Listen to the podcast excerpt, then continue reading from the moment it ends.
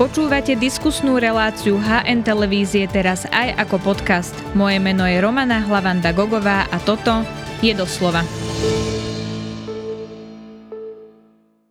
Víťazom volieb je Robert Fico a strana Smer SD. Otázkou ostáva, akú koalíciu bude môcť zostaviť a či už je teraz jasné, že jeho partnerom bude hlas. Otázka je na riaditeľ agentúry ako Václava Hřícha. Dobrý deň. Dobrý deň, ďakujem za pozvanie. A riaditeľ agentúry Focus Martina Sosiarika. Dobrý deň vám. Ďakujem za pozvanie, dobrý deň. Pani, vitajte v relácii doslova. Videli sme prieskumy, videli sme exit poll a potom sme videli aj reálne výsledky. Pán Hřích, keď sa na to pozrete, tak prekvapilo vás tam niečo? Kto sa dostal do parlamentu a s akým skóre, s akým výsledkom? Ja si myslím, že ani nie viac menej všetky prieskumy pred voľbami ukazovali tento trend. To znamená, ukazovali, že o to víťazstvo bude bojovať Smer s progresívnym Slovenskom. Ukazovali, že Igor Matovič vďaka tej aktivite v posledných dvoch týždňoch e, sa ako keby dostane späť do hry a tá semnička nebude pre neho hrozúca.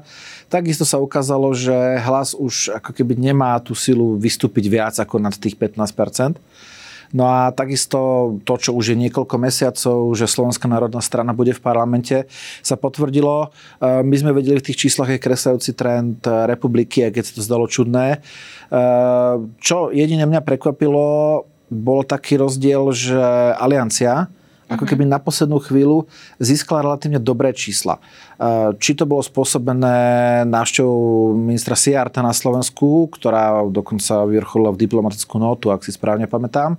Neviem, ale ako keby toto bolo pre mňa hlavné prekvapenie tých volieb. Mm-hmm, ja to možno zopakujem aj pre divákov. Smer získal 22,94%, progresívne Slovensko 17,96%, hlas 14,7%, Olano 8,89%, KDH 6,85%, SAS 6,32% a SNS 5,62%. Toto sú teda strany, ktoré sa dostali do parlamentu. Pán Slosiarik, pre vás rovnaká otázka. Či to bolo pre vás prekvapenie? Akú zostavu tam máme?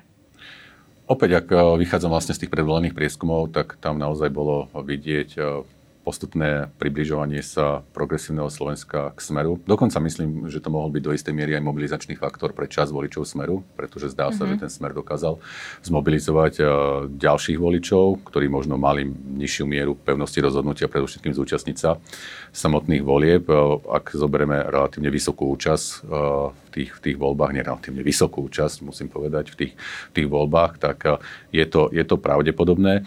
Ten klesajúci trend republiky bolo vidieť vlastne vo viacerých prieskumoch.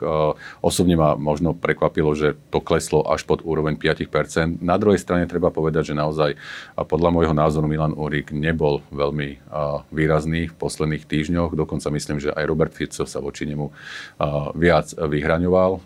Nebol necítil som takú mieru ako keby kooperácie alebo mm-hmm. možnosti, akože je to náš budúci volebný partner. Skôr som mal z toho, z tých posledných uh, týždňov, aj na základe povedzme tej dezinfo, dezinfo scény, skôr taký, taký ten pocit, že sa rozhodol, že ide do istej miery ako keby vybrať ten elektorát republiky v prospech seba. Možno práve preto, že minimálne hlas deklaroval, že do takejto koalície, v ktorej bude republika, nepôjde, čiže bolo to veľk, dojsť ako keby obmedzenie. A možno ešte jednu vec vlastne v súvislosti so Slovenskou národnou stranou. Jasné, ona sa dlhodobo pohybovala naozaj niekde na hranici zvoliteľnosti. Posledné prieskumy jej ukazovali v podstate niekde okolo tých 5-6%, alebo tesne vlastne na 6, 6% to, čo je vlastne zaujímavé a čo sa potom aj potvrdilo na osobnosti alebo na politikoch, ktorí sa teda dostali do, do parlamentu, že e, tá stratégia Andreja Danka sa z hľadiska prekročenia 5-percentnej hranice e, ukázala ako efektívna. Som... Ľudia nehlasovali za členov Slovenskej národnej strany. Je tam vlastne jediný Andrej Danko.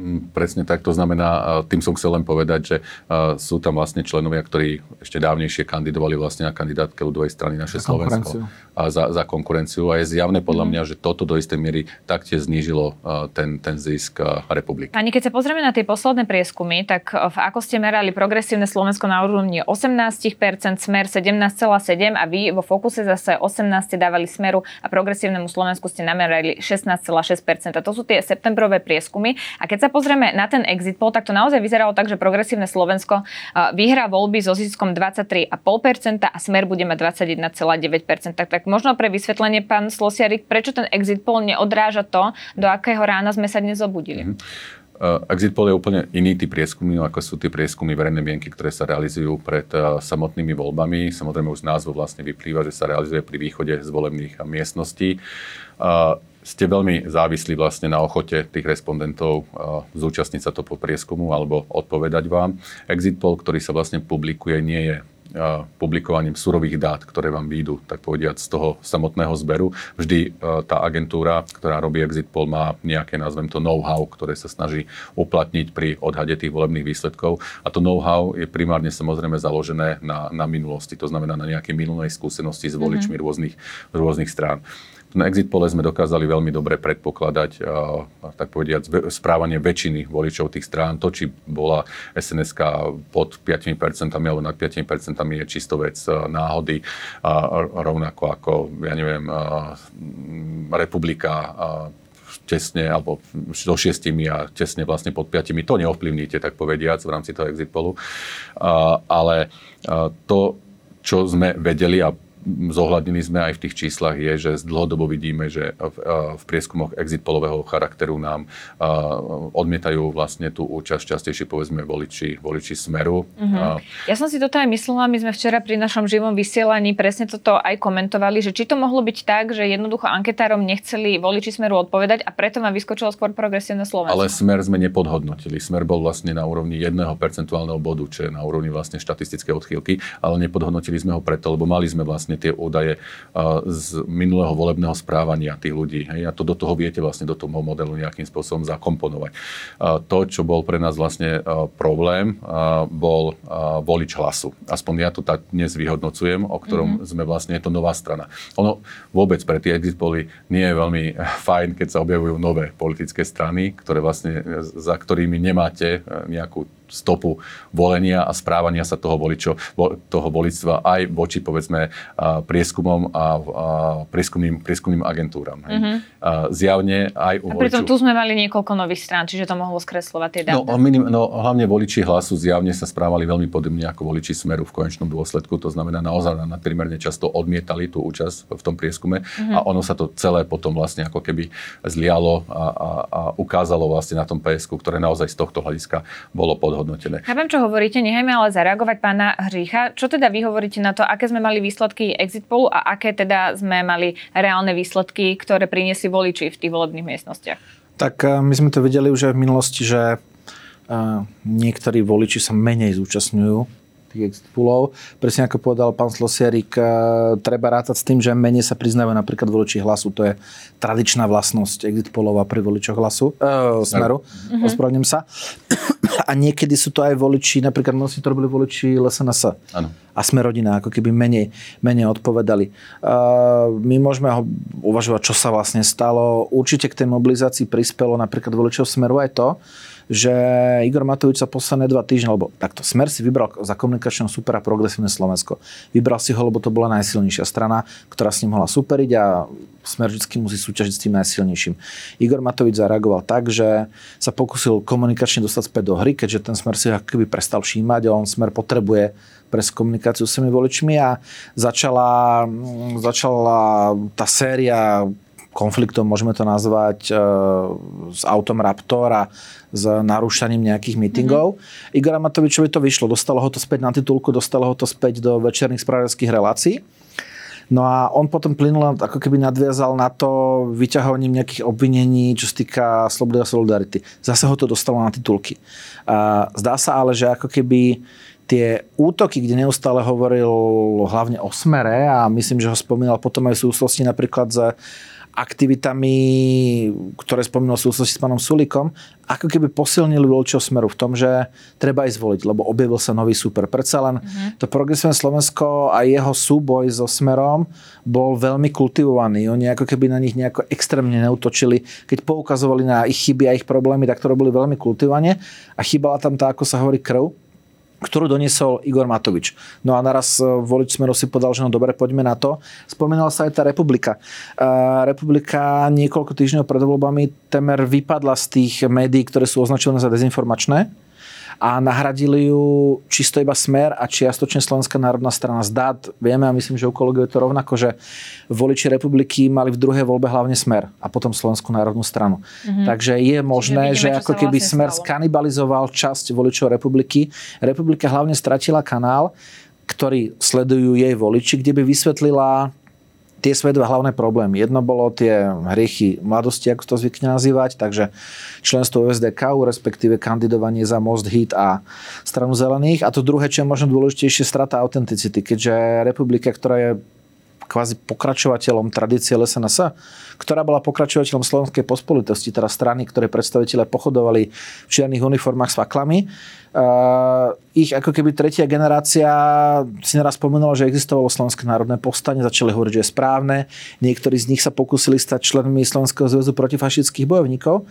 A oni v tej chvíli ako keby o 180 stupňov otočili. Komunikačne to asi nemali vyriešené, lebo zároveň tvrdiť, že Jozef Tiso bol jediný slovenský prezident a zároveň oslávať Slovenské národné povstanie, to ktoré bojovalo nejde, proti nemu. Ktoré bojovalo proti nemu, to jednoducho nejde dokopy. Neboli autentickí pre tých mhm. voličov mm-hmm. a naozaj asi časť tých elektorát, toho elektorátu si povedal, že no dobre, tak tu, tu, tu nám to nejako nesedí, tu nám to nevychádza a ideme na našu druhú voľbu a tá bola Slovenská národná strana a hlavne strana Smer. Mm-hmm. Páni, z tých čísel, ktoré už máme k dispozícii, pozeráme sa na koalíciu Smer, Hlas a SNS, pán Slosierik? Tak je to jedna z tých pravdepodobných koalícií, ktorá má ale teda 79 mandátov a už sme to tu načrtli minimálne pokiaľ ide o, o Slovenskú národnú stranu, tak naozaj je to veľmi heterogénna veľmi heterogénni ľudia sa tam dostali, mm-hmm. v podstate z tej pôvodnej Slovenskej národnej strany je tam len Andrej Danko. Čiže Čiže nie je jasný koaličný partner? No prirodzene, prirodzene prichádza otázka, do akej miery je Slovenská národná strana alebo Andrej Danko schopný vlastne garantovať tú, tú podporu pre, pre smer, že do akej miery samozrejme mm, tým ľuďom, ktorí len kandidovali na kandidátke, poviem to takýmto spôsobom, Slovenskej národnej strany môžu postupne naraz, naraz krídla a budú mm-hmm. chcieť jednoducho uh, do popredia vniesť či už svoju osobu alebo politickú stranu, z ktorej, z ktorej zišli. Čiže oni môžu narušiť, pán Hřícu, jednotu poslaneckého klubu, lebo videli sme, ako sa vyvíjala nejaká politická minulosť napríklad Kufovcov, ale aj pána Tarabu, že oni neboli nejakí konzistentní, že v tomto klube som prišiel do parlamentu, tak v tom aj ostanem. Presne tak a hlavne sú tam aj predstaviteľe napríklad Národnej koalície a presne tak, pán Huliak, sú tam ako keby iní kandidáti, ktorí sú z, z iných strán. Andrej Danko mu to z, vlastne zlučovanie, ktoré bolo veľkou témou týchto volieb, asi ako jedinému vyšlo. Uh, on nie len, že dostal na kandidátku ľudí, ktorí majú akú takú znalosť, keďže tá Slovenská národná strana posledné roky trpela tým, že temer za ňu komunikoval len Andrej Danko. On to vyriešil tak, že si na kandidátku zavolal ľudí, ktorí už boli trochu známi v jeho cieľovej skupine a zároveň oni mali vlastné strany, ktoré tým pádom ale nekandidovali. To znamená, tá ich cieľovka mala užší výber, oplatilo sa mu to. Daňou za to je, že je tam prakticky sám z tej pôvodnej Slovenskej národnej strany. No a to, že tá téma je dôležitá, už o tom hovoril aj Peter Pellegrini, keď sa vyjadril, že Slovenská národná strana bude musieť garantovať ako keby jednotu toho poslaneckého klubu. To bude asi jedna z tém pri rozhodovaní sa, či Slovenská národná strana alebo KDH. Potom ďalšia z tých tém bude, táto koalícia by mala 79 hlasov možno budú zvažovať, ono to stačí na väčšinu, povedzme na nejaké prijatie programového vyhlásenia vlády, možno rozpočtu raz za rok, ale vieme, že tá denná prax v parlamente znamená, že nie všetkých poslancov tam máte. Niekto je chorý, niekto je na služobnej ceste, niektorí občas rebelujú, ako sme videli posledné 3 roky a preto je vhodnejšie mať nad 80. Uh, možno to by mohlo byť z KDH. Myslím, že 82 to vychádza. To znamená, oni budú možno tú matematiku otačať aj takto. Uh-huh. No, my sa rozprávame v čase, keď má strana Smer tlačové vyhlásenie, tak ja z neho zacitujem. Budeme čakať na telefonát od pani prezidentky. Pokiaľ nebude poverenie na zostavenie vlády, tak nemá zmysel začať akékoľvek rokovania. Ak dostaneme šancu na zostavenie vlády, tak vás chceme poprosiť o trpezlivosť. Budeme potrebovať tak dva týždne, aby sme si určili priority. No, keď sa pozrieme na vyjadrenia, ktoré mal napríklad aj Erik Tomáš, ale aj Peter Pellegrini, tak ono to vyzerá, že oni skôr predpokladajú, že to bude proste nejaká trojkoalícia, ktorá súčasťou bude Smer a Hlas, alebo sa mýlim, pretože oni hovorili o tom, že trojkoalícia je stabilná, štvorkoalícia už taká stabilná nie je. Takže tým vlastne povedali, že Robert Fico je ten partner číslo jedna? Do istej miery to veľmi jasne naznačili. Podľa môjho názoru konec koncov aj opäť tie posledné týždne, možno vlastne aj posledné dva mesiace bolo zrejmejšie z môjho pohľadu, že hlas má do istej miery naozaj ideovo bližšie k Smeru, nielen ideobližšie, ale viacero predstaviteľov tejto strany jednoducho deklarovalo tú, tú aj politickú blízkosť práve, práve so Smerom. Dokonca však aj mediálne prebehli informácie, ktoré sa týkali toho, že aj v rámci predsedníctva je výrazná prevaha toho príklonu tvoriť koalíciu, koalíciu so Smerom. Treba povedať, že Peter Pellegrini to popiera, hovorí, že sú ako strana jednotní a že nič takéto pred voľbami neriešili, ale všetci sme počuli tieto klebety, minimálne to môžeme nazvať klebety, pokojne pokračujte. Čiže, čiže z tohto hľadiska podľa môjho názoru je asi prirodzené, že uh, pani prezidentka, uh, keďže deklarovala, že poverí, dá, dá ten mandát na zostavenie vlády víťaznému subjektu, že teda poverí smer a smer prirodzene ako svojho hlavného koaličného partnera osloví, osloví hlas. Mm-hmm. Ten hlas v podstate veľmi dobre vieme, že tá koalícia dnes bez hlasu vlastne nemôže vzniknúť na ktorej akékoľvek strane, strane toho politického spektra. A to, či trojkoalícia štvorkoalícia, Smer má skúsenosť aj so štvorkoalíciou a vie, že je to podstatne ťažšie riaditeľné ako, ako, ako trojkoalícia. Mm-hmm. No, dostaneme sa aj k tomu, e, či môže strana Progresívne Slovensko skladať vládu, ale ešte predtým Robert Fico na tom tlačovom vyhlásení povedal, že voľby neboli o vyzbrojovaní Ukrajiny a začal hovoriť o zahranično-politickej orientácii Slovenska. A to, čo sme videli dnes, bol aj Tomáš Taraba, ktorý hovoril o tom, že Slovensko má byť ukotvené v zahraničí zahraničných štruktúrach, ktorých ukotvené je, ale že tam musí mať silný hlas. Ja som to pochopila tak, že ako keby podával ruku hlasu, že vidíte, s nami sa budete vedieť dohodnúť, my nebudeme vybočovať to, čo máte v programe, to budeme dodržiavať. Chápem to správne, že to bola nejaká podaná ruka? Uh, áno, vlastne Tomáš Taraba týmto vyhlásením tak trochu ako keby hlasu vyrazil ten argument, prečo nie SNS, ten argument o nejakej zahranično-politickej orientácii Slovenska.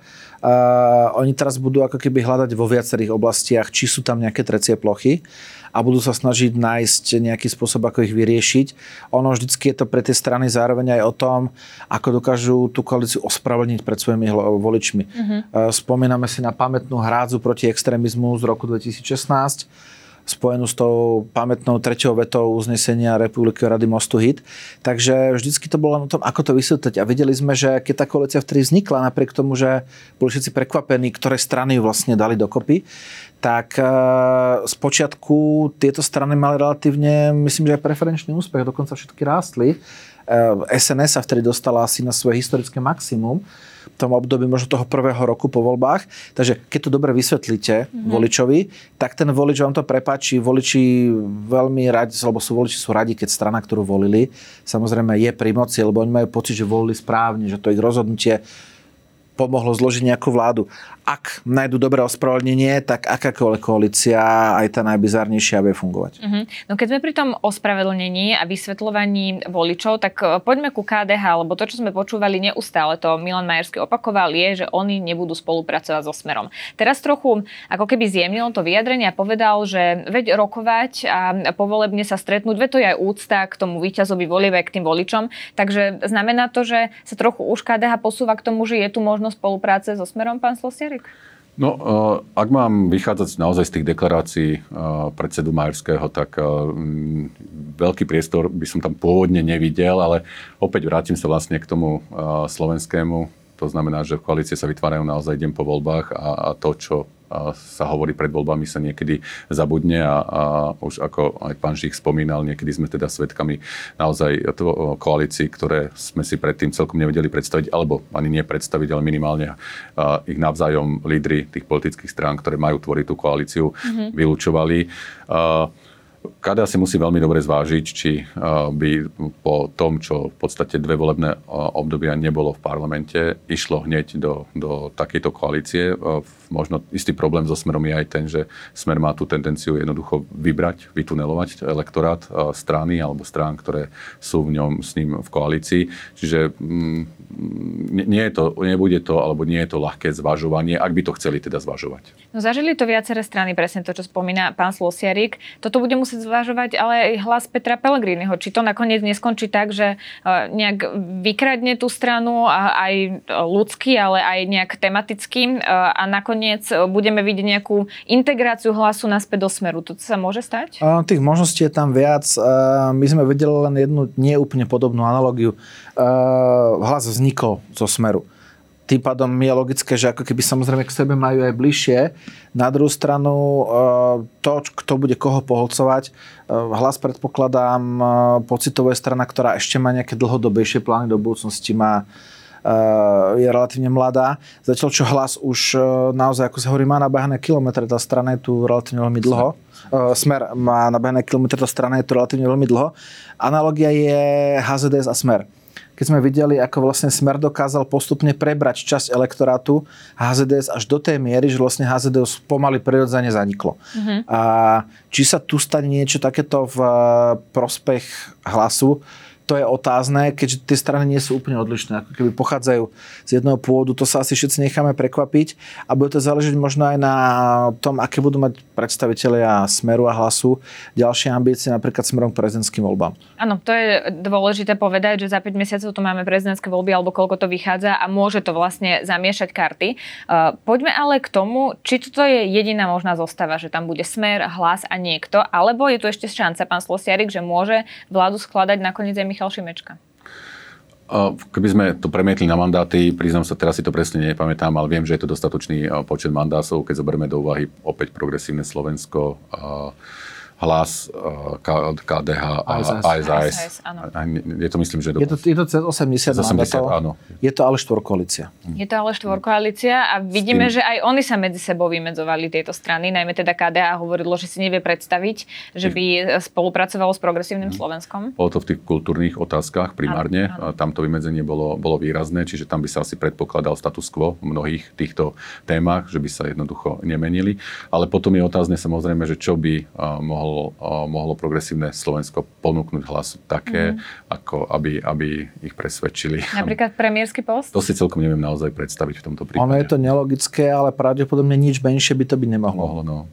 No a čo je potom ešte iné okrem premiérskeho postu, keď hovoríte, že nič menšie? Čiže uh, vie, vieme si predstaviť len takú možnosť, že by proste hlas dostal ponuku, ktorá sa neodmieta. Inak pôjde uh, Ja neviem, mohlo by to byť napríklad uh, ponuka podpory prezidentského kandidatúra zo strany hlasu. Uh-huh. Vidíme, že Progresívne Slovensko sa zatiaľ veľmi ako keby nehovorilo o vlastnom kandidátovi na prezidenta, ale vidíme napríklad z reakcie pani Čaputovej, že pravdepodobne ako keby svojho favorita alebo nástupcu ona už má a pravdepodobne by ho podporilo samozrejme aj Progresívne Slovensko, určite aj Sloboda Solidarita.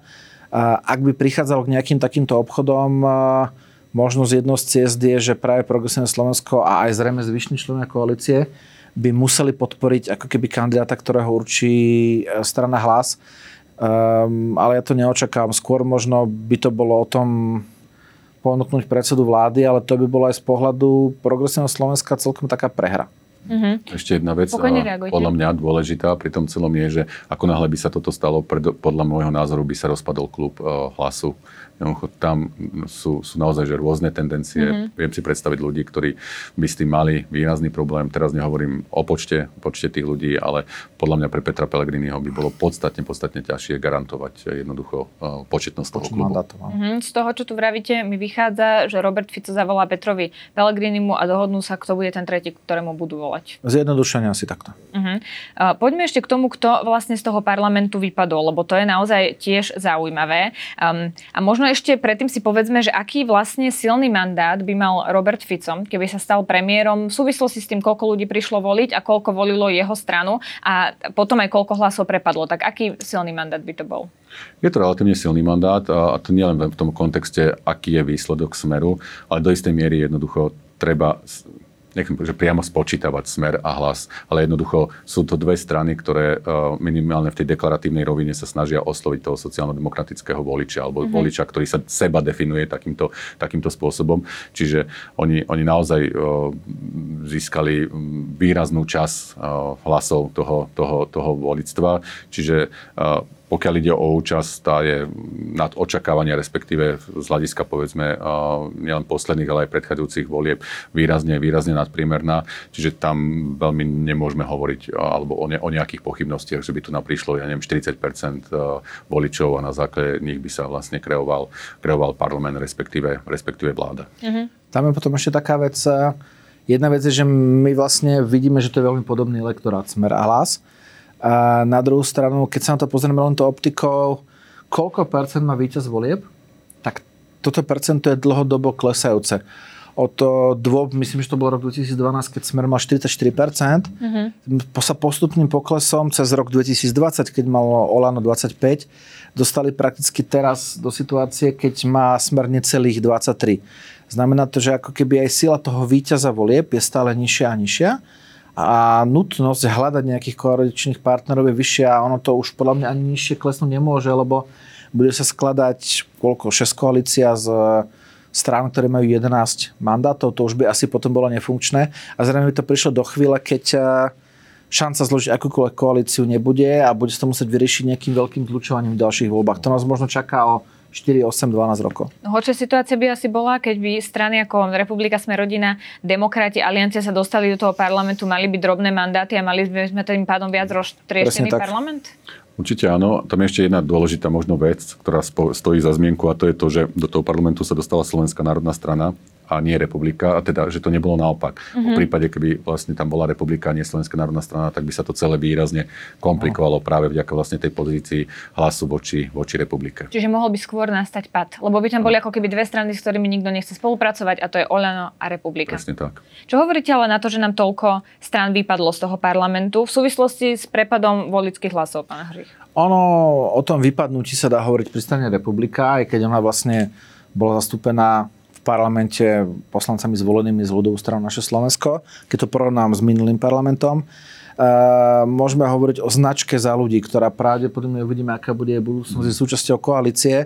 A Veronika Remišová sa myslím, že prekruškovala, ano. myslím, že mala štvrtý najväčší počet ano. hlasov v koalícii Olano a priatelia, ale tá značka asi bude teraz stále slabšia a slabšia.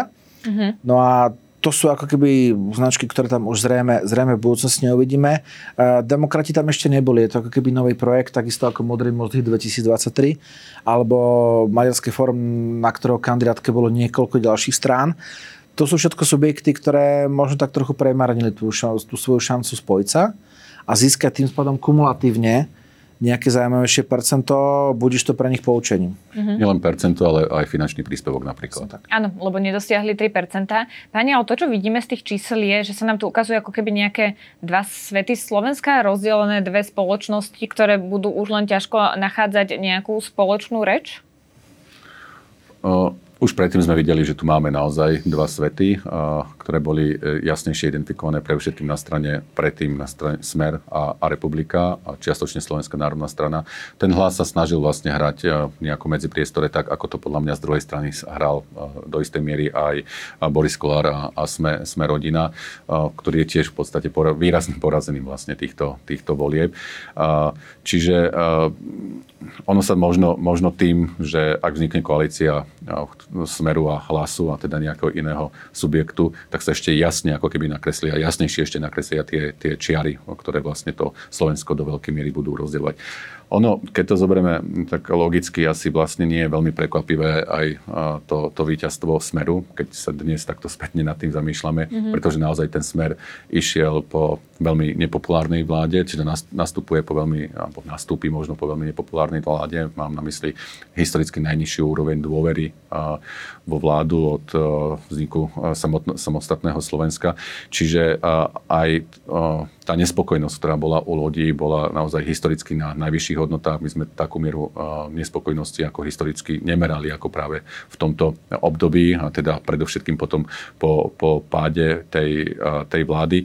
Mm, otázne je, čo bude s progresívnym Slovenskom. Teraz nemyslím, že by sa malo nejakým spôsobom rozpadnúť, ale či je tam povedzme šanca tým, že by sa nepodielali na moci v rámci tej opozície postupne raz a prípadne práve do seba integrovať napríklad aj nejaké iné subjekty. Oni prichádzajú totiž to jeden benefit.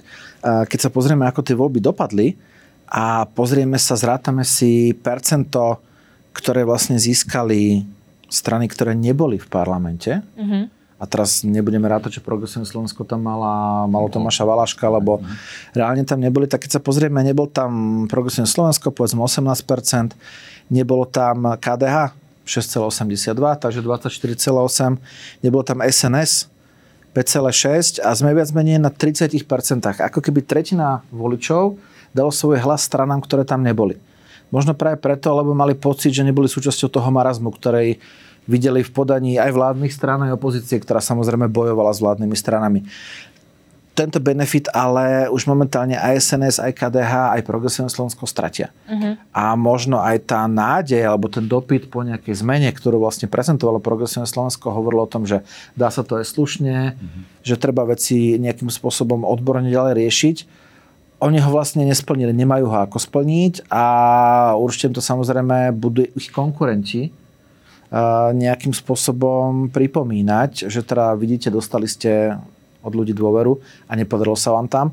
A hlavne, ak budú tie voľby o 4 roky, tak do Progresívne Slovensko vlastne už bude celkom stará strana. Už to nebude nič nové. Uvidíme, ako v tej dobe, po 8 rokoch alebo po necelých 8 rokoch, bude vlastne zavedené ten imič toho progresívneho Slovenska. My ich budeme vidieť totiž to v parlamente. Uh, ak v tom parlamente bude tak burlivá a nie až tak slušná úroveň komunikácie, ako sme videli teraz za tie necelé 4 roky, tak určite je súčasťou budú aj poslanci za progresívne Slovensko. Mm-hmm. Chcia či nechcia sa budú musieť vyjadrovať, respektíve možno oni budú dávať nejaké návrhy a na nich tie reakcie budú takéto drsnejšie môže to v tých e, očiach voličov spraviť, že ich budú podporovať ešte viac a možno si povedia, že už sú to vlastne bežní politici. Uh-huh. Čiže už to bude tá klasická politická súťaž, Presne tak. do ktorej sa oni mhm. dostanú. Už nebudú noví. Chcete na to ešte reagovať? Už len jedna, jedna vec, e, ktorá mi ešte napadá, zároveň, zároveň možno troška zložitejšia situácia pre smer do tej situácie, do ktorej prichádza. V zmysle, samozrejme, tá inflácia síce už nie je taká výrazná, ale tie výzvy, nielen slovenské, ale aj globálne, sú veľmi, veľmi veľké.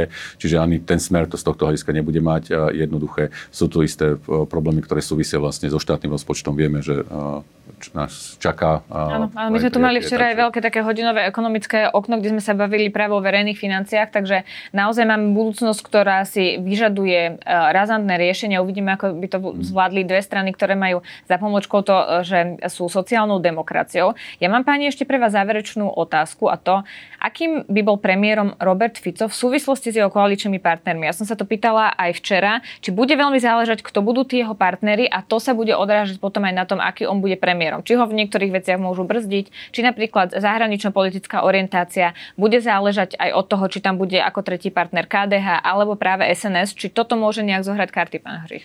Tak Robert Fico je známy tým, že si relatívne dokáže upratať tú koalíciu. A aj keď samozrejme zažil aj po roku 2016 rôzne krízy, videli sme tam vystupovanie z koalície, mm-hmm. vracanie sa, vlastne ustal to až do konca. Takže on zrejme bude mať trošku väčšiu šancu poradiť si s nejakými možnými vnútornými trenicami v porovnaní napríklad s Igorom Matovičom, ktorý to robil prvýkrát. Ja si myslím, že Robert Fico vie, že nemôže sa úplne odvrátiť od tej prozápadnej orientácie, vie skadiaľ prichádzajú peniaze na Slovensko, že sme členmi Európskej únie a vie hlavne, že je po voľbách. Takže on pravdepodobne sa bude snažiť tú vládu tak ako keby znemasniť, neslaniť, aby sa nevyhraňovala voči mm-hmm. západu, ale zase aby ani otvorene nehovorila nejaké sympatie k východu, teda aby bola aj aj oca celá aj Vlk City a bude sa snažiť ako keby tých partnerov, ktorých tam má tak trochu brzdiť. Uvidíme, či ešte stále bude mať ambíciu pohlcovať partnerov. To, čo spravil HZDS, eh, to, čo spravil viac menej Slovenskej národnej strane hmm. a to, čo si s tým čiastočne zažil aj Most vlastne a sieť, ktorí ako keby neprežili parlamentne koalíciu zo stranou Smer. Mm-hmm, pokojne reagujte. E, či to teda môže byť takto? Ja viem, že je tam veľa otáznikov, ale čo teda predpokladáte? Či sa bude Robert Fico vyvíjať ako premiér aj v súvislosti s koaličnými partnermi? Ja by som súhlasil s týmto, s týmto názorom mm-hmm. pána Žícha. Zároveň mám e, pocit, že Robert Fico asi nebude už ten, tým, ten typ politika, alebo ten politik, ktorý uh, patrí úplne k tomu jadru uh, Európskej únii. Myslím, že bude uh, viac uh, presadzovať alebo minimálne teda sa snažiť komunikovať národné záujmy. Konec koncov to je niečo, čo je veľmi dôležité vôbec pre voličov Smeru. Na jednej strane je to samozrejme tá agenda, ktorá sa týka silného sociálneho štátu, ktorý intervenuje, ktorý redistribuje povedzme zdroje, ale na druhej strane samozrejme naozaj je tam relatívne silný aj ten, ten národný komponent a ten podľa mňa Robert Fico bude využívať. Čiže potom je tu tá otázka, že do akej miery sa Robert Fico inšpiruje typom a politikom v v, v susednej krajine, čiže pánom Orbánom. Uh-huh. Ale napríklad aj Polskom.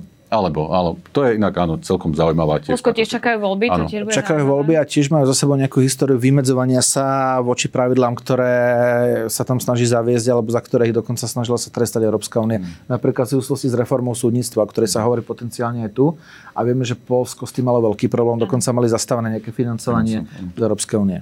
Tak uvidíme, ako to teda dopadne, kto bude tvoriť tú koalíciu a aké zmeny nás čakajú, aké programové vyhlásenie si vlastne napíšu. Budeme to samozrejme sledovať. Pani, ja vám ďakujem veľmi pekne, že ste si na nás našli čas. To bol riaditeľ agentúry ako Václav Hřích. Ďakujem. ďakujem pekne. A vedľa neho sedel riaditeľ agentúry Focus Martin Slosiarik. Ďakujeme, že nás počúvate aj vo forme podcastu. Ak chcete podporiť našu tvorbu a kvalitnú žurnalistiku, kúpte si digitálne predplatné HN. Choďte na hnonline.sk lomené predplatné. Ďakujeme.